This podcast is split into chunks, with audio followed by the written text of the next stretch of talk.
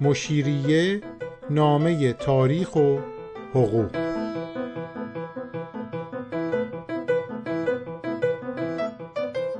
قسمت دوم از فصل چهارم. این دفتر حکایت آغاز اعزام محصل به اروپا.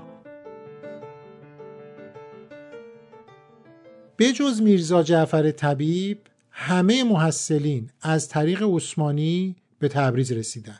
حالا وقتش بود همه تجربیات و تحصیلاتشون رو به کار بگیرن تا تحت هدایت عباس میرزا و میرزا ایسا خان قائم مقام باعث پیشرفت ایران بشن. تو این قسمت می‌خوایم با همدیگه میرزا صالح رو در تبریز دنبال کنیم. ببینیم که بعد از اون همه تجربیاتی که در انگلستان به دست آورده چطور قراره به ایران خدمت کنه. تو قسمت بعدی هم میریم سراغ بقیه محصلین. ببینیم اونا چه کردن. اولین سوالی که ممکنه به ذهن برسه اینه که خب این شش محصل رفتن تحصیل کردن برگشتن. چه دستاورد مهمی برای ایران با خودشون آوردن؟ شاید این انتظار وجود داشته باشه که اونا کل ایران رو زیر رو کردن. مدرنیته ایرانی به وجود اومد ایران به سمت پیشرفت حرکت کرد؟ قطعا اینطور نبوده. اگر اینطوری فکر کنیم خیلی ساده گرفتیم داستانو. هدف سفر اونا این نبود که وقتی برگشتن ایران رو زیر رو کنن. هدفشون این بود که برن فرنگ رو بشناسن. با زندگی اجتماعی فرهنگی و فکری انگلستان آشنا بشن. قرار این بود قرار بود این محصلین چشم و چراغ ایران باشن. چراغی برای روشن کردن راه چشمی برای دیدن. نایل گرین تو کتابش یه جمله جالب داره. میگه با این همه محصلان به راستی بر جامعه خود اثر گذاشتند. اثری چشمگیر بر دیپلماسی آموزش پزشکی دانش مهندسی صنعت نقشه برداری و جنگاوری و نظامی. آنها همچنین به رواج طیفی از معلفه های فرهنگی از کارد و چنگال گرفته تا لباس فرم کمک کرده. یعنی هم زواهر مدرنیته و تجدد رو با خودشون آوردن کارد و چنگال و لباس و اینجور چیزا رو. هم در مورد پزشکی و در مورد مهندسی و صنعت و نقشه برداری اطلاعات کسب کردن حرفه آموزی کردن و برگشتن ایران یه قدم کوچیک تونستن بردارن. خب حالا با این توضیح بریم سراغ میرزا ساله. ببینیم وقتی برگشت به ایران چه کرد. به نظر می‌رسه مهمترین اثری که میرزا ساله از خودش به جا گذاشت بعد از نوشتن سفرنامهش وارد کردن صنعت چاپ به ایرانه. صنعت چاپه که باعث ترویج دانش میشه. باعث شکوفایی علوم میشه. میشه باهاش کتاب چاپ کرد روزنامه چاپ کرد. چهار نفر بخونن اونو. امکان بحث و گفتگو رو فراهم می‌کنه. میرزا ساله فکر می‌کرد با وارد کردن یه دستگاه چاپ کوچیک که توضیحش رو قسمت قبل دادم لقب گوتنبرگ ایران رو میرزا صالح می‌گیره. اما اولین نفر میرزا صالح نبود. از بدشانسی میرزا قبل از اینکه پاش به تبریز برسه عباس میرزا از روسیه یه دستگاه چاپ دیگه وارد کرد. این دستگاه زیر نظر یه میرزای دیگه به اسم زین العابدین به ایران وارد شد و این زین العابدین شروع کرد به چاپ کتاب. بعد از دور اول جنگ ایران و روس و بعد اینکه بین ایران و روس با قرارداد گلستان صلح برقرار شد توسط عباس میرزا به سن پیترزبورگ فرستاده شد تا یه دستگاه چاپ رو بخره یاد بگیره که چطور با این دستگاه چاپ کار می‌کنن اونو به ایران بیاره. پس میرزا ساله اولین نفر نبود که دستگاه چاپ آورد به ایران. با این حال با دستگاه چاپی که میرزا ساله از واتس خرید با خودش به تبریز آورد دست کم یه جلد کتاب مهم چاپ کرد. انتخاب اولین کتابم توسط میرزا ساله خیلی معنی داره. همونطور که قبلا هم گفتم تو لندن هر وقت حالش گرفته می‌شد ناراحت و غمگین و افسرده می‌شد می‌رفت سراغ سعدی. چون با خودش گلستان سعدی رو برده بود. باز می‌کرد می‌خوند یه ذره دلش صفا پیدا می‌کرد. گلستانی که میرزا ساله چاپ کرد در قطع کوچیک بود. خیلی گلستان فشرده ای بود. دلیلش هم این بود که کاغذ مناسب و مرغوب تو ایران وجود نداشت. مجبور بودن کوچیک چاپ کنن تا این کیفیت ضربه نزنه به اصل کتاب. امروز می‌دونیم که تنها یه نسخه از این گلستان سعدی موجوده و از راه سن پیترزبورگ و پاریس به کتابخونه مونیخ در آلمان رفته و اونجا نگهداری میشه. این از چاپ کتاب که میرزا ساله گلستان رو انتخاب کرد و همین یک کتاب رو چاپ کرد.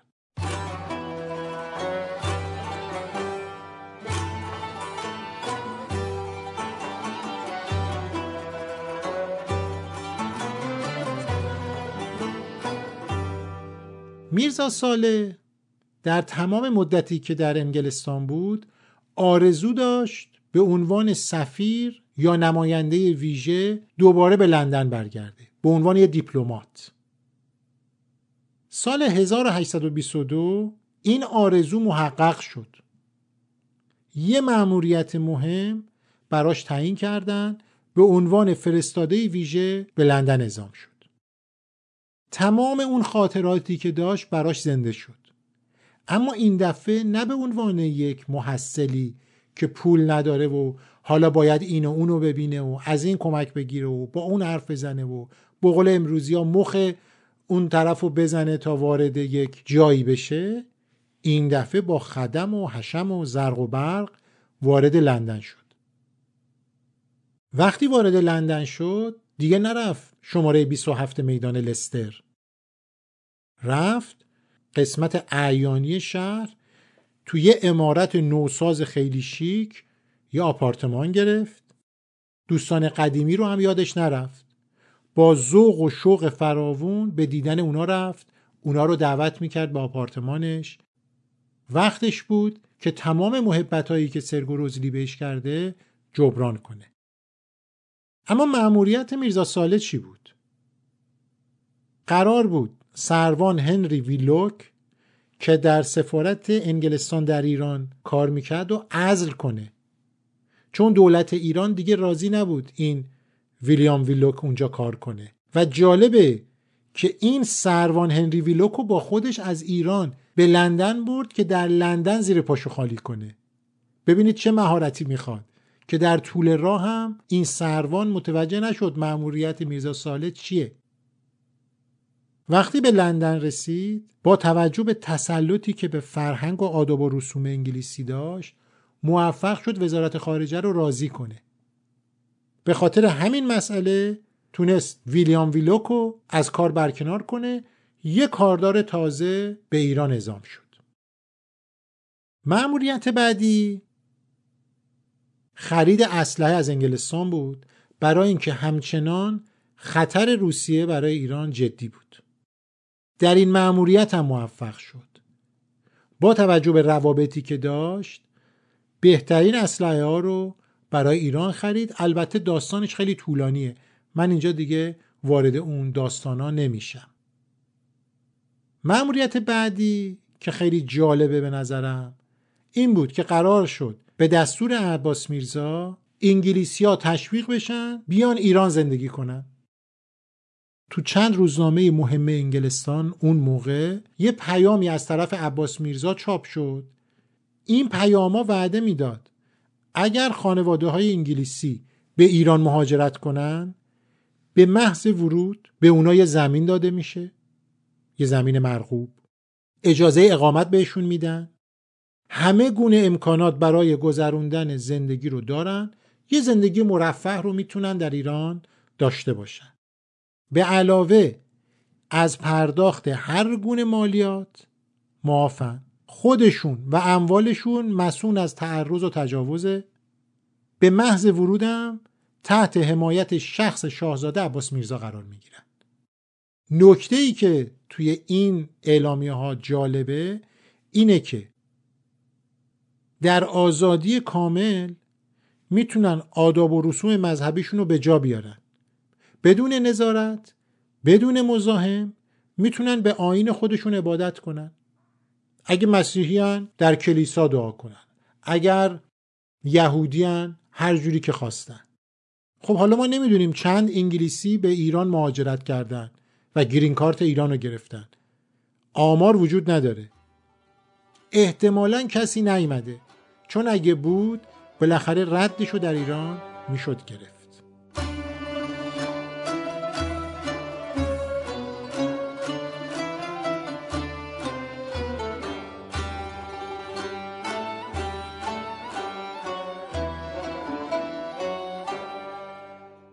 در کنار این مأموریت هایی که میرزا صالح داشت یک عالم هدیه برای شاه ولیعهد دربار انگلیس با خودش آورد. اما یه سوقاتی مهم که شخصی هم بود همراهش آورد. یه نسخه دستنویس از سفرنامش که امروز در کتابخونه India Office موجوده. بنابراین از هر جهت که بگیریم در این مأموریت موفق بود و خیلی خوشحال به ایران برگشت. سر دنیس رایت دیپلمات سابق انگلستان در ایران و نویسنده کتاب انگلیسی ها میان ایرانیان اینطور می نویسه میرزا صالح ثابت کرد که در کار مذاکره فردی ماهر است و به هر سه هدف مأموریت خود دست یافت. وقتی میرزا صالح می‌خواست برگرده انگلیسی ها گفتن به ما مربوط نیست تو چه جوری می‌خوای برگردی. ما کشتی بهت نمیدیم.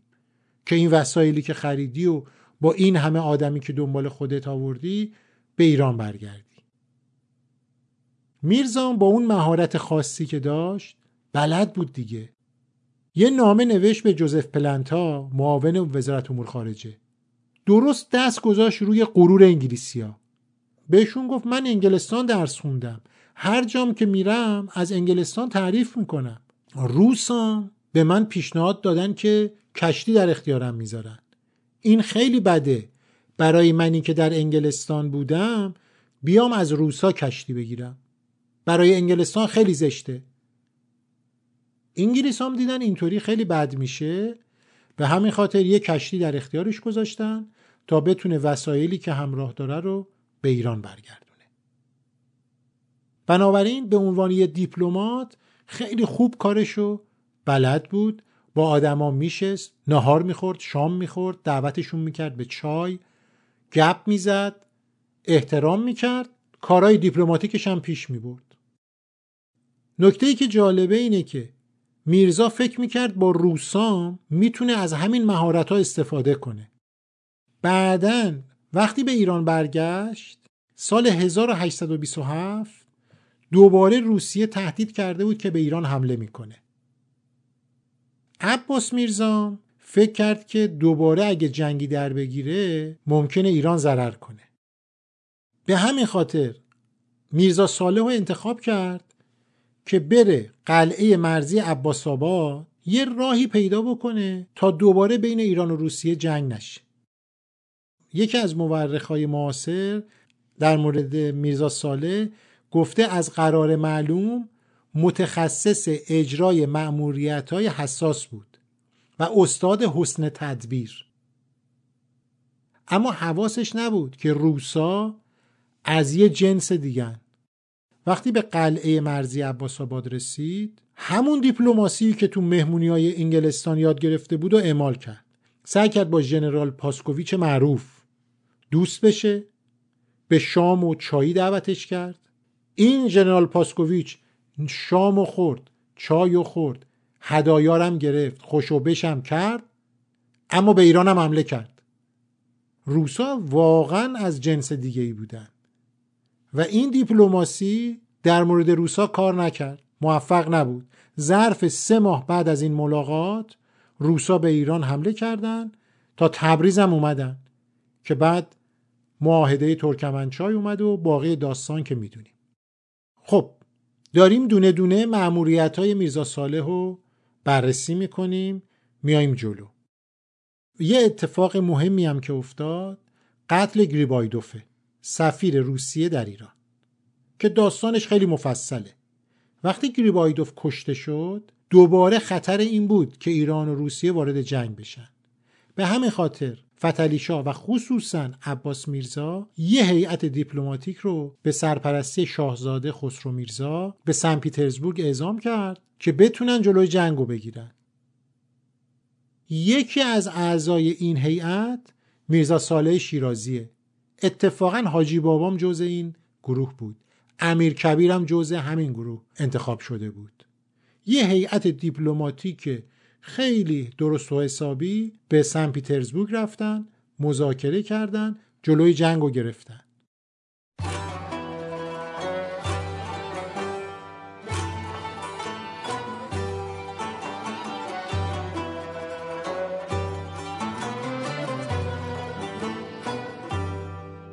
میرزا ساله در هیبت و هیئت دیپلمات یادش نرفت که باید صنعت چاپ در ایران رو توسعه بده. بعد چند سال احساس کرد این دستگاه های چاپی که تو ایران هستن هم اونی که خودش آورده و همونی که میرزا زین العابدین آوردن به درد بخور نیست. یکی از نزدیک های خودش یا بهتری بگیم دست پروردگان خودشو به نام میرزا اسدالله راهی سن پیترزبورگ کرد که بره اونجا کار با دستگاه های چاپ جدید رو یاد بگیره. این دستگاه جدید دستگاه لیتوگرافی بود که حروف به هم پیوسته فارسی رو هم چاپ می‌کردن. وقتی این دستگاه وارد ایران شد میرزا تونست برای اولین بار نقشه و نمودارای علمی رو هم چاپ بکنه. با همین دستگاه چاپ لیتوگرافی که از سن پیترزبورگ آورده بود. اتفاقا جالبه بهتون بگم با همین دستگاه چاپ اولین قرآن رو چاپ کردن. تا قبل از اون قرآن به صورت دستنویس بود. این دستگاه چاپ که میرزا صالح نظارت کرده بود روش تونست قرآن رو هم چاپ کنه با اون حروف به هم پیوسته فارسی که خیلی بهتر از سابق و زیباتر از سابق چاپ می‌شد.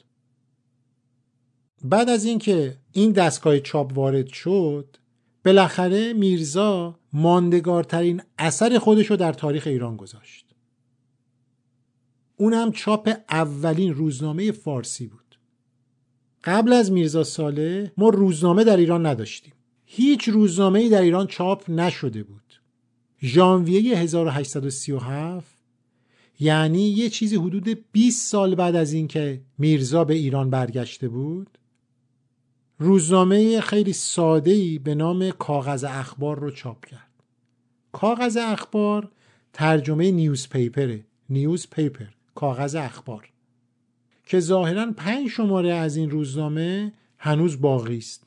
ما نمی‌دونیم دقیقا تیراژش چقدر بوده چند شماره چاپ شده. پنج ماه بعد از این که این روزنامه رو چاپ کرد یه روزنامه دیگه ای رو رو اندازی کرد به نام اخبار وقایع که در واقع اولین روزنامه مستمر ایران شد. یعنی هفته به هفته چاپ می شد ولی این روزنامه هم فقط پنج سال عمر کرد. کار جالبی که میرزا کرد این بود که یه نسخه از این اخبار وقایع رو برای دوستاش در لندن فرستاد. به عنوان نمونه در انجمن سلطنتی آسیایی این روزنامه موجوده.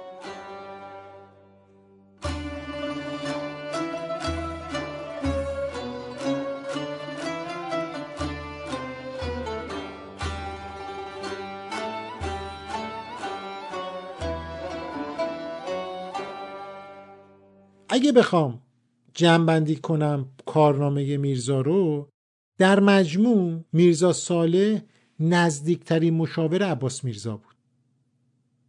تا وقت عباس میرزا زنده بود میرزا ساله با اون دانش و آگاهی که از جامعه اروپایی داشت از تاریخ اروپا داشت از دیپلماسی اروپا داشت تو سیاست های بین المللی به نایب السلطنه عباس میرزا کمک می‌کرد مشاوره می‌داد. با استفاده از زبان انگلیسی و فرانسه‌ای که یاد گرفته بود پیشنویس نامه های دیپلماتیک رو برای عباس میرزا می نوشت و کارایی هم که کرد با همدیگه دیدیم. اما وقتی عباس میرزا فوت کرد ضربه سنگینی به میرزا ساله وارد شد. دیگه از انظار دور شد. رسما شغل دولتی نداشت. وقتی محمد شاه پسر عباس میرزا به سلطنت رسید کم کم میرزا صالح از حلقه های دیپلماتیک و سیاسی ایران دور شد. چون میرزا به عنوان یه آدم آنگلوفیل شناخته شده بود حاجی میرزا آقاسی خوشش نمیومد دور می‌کرد میرزا صالح از مراکز قدرت. آخر عمری فقط یه سمت مستوفیگری داشت. منزوی بود. می‌دونیم که در تاریخ محو شد و رفت. یه آدمی که می‌تونست پایگزار وزارت امور خارجه مدرن در ایران باشه. می‌شد از میرزا صالح خیلی استفاده کرد. می‌تونستن بهش معموریت بدن دفترچه های راهنمای دیپلماتیک بنویسه. می‌تونست آدمای بزرگ رو تربیت کنه. می‌تونست به عنوان سفیر در خیلی از کشورهای اروپایی روابط بین ایران و اون کشورها رو بهبود ببخشه کمک بگیره. ولی متاسفانه اون استفاده لازم رو از میرزا نبردیم. اما سفرنامه و روزنامه ای که چاپ کرد برای ما ماندگار شده و امروز می‌تونیم بهش مراجعه کنیم. و قدرش رو بدونیم. افسوس که در تاریخ ایران اون ارزش و احترام و شنی که باید داشته باشه رو نداره و کمتر بهش می‌پردازن. اینجا با میرزا صالح خدافزی می‌کنیم و تو قسمت های بعدی به سراغ بقیه محصلین میریم تا ببینیم در ایران چه کردن.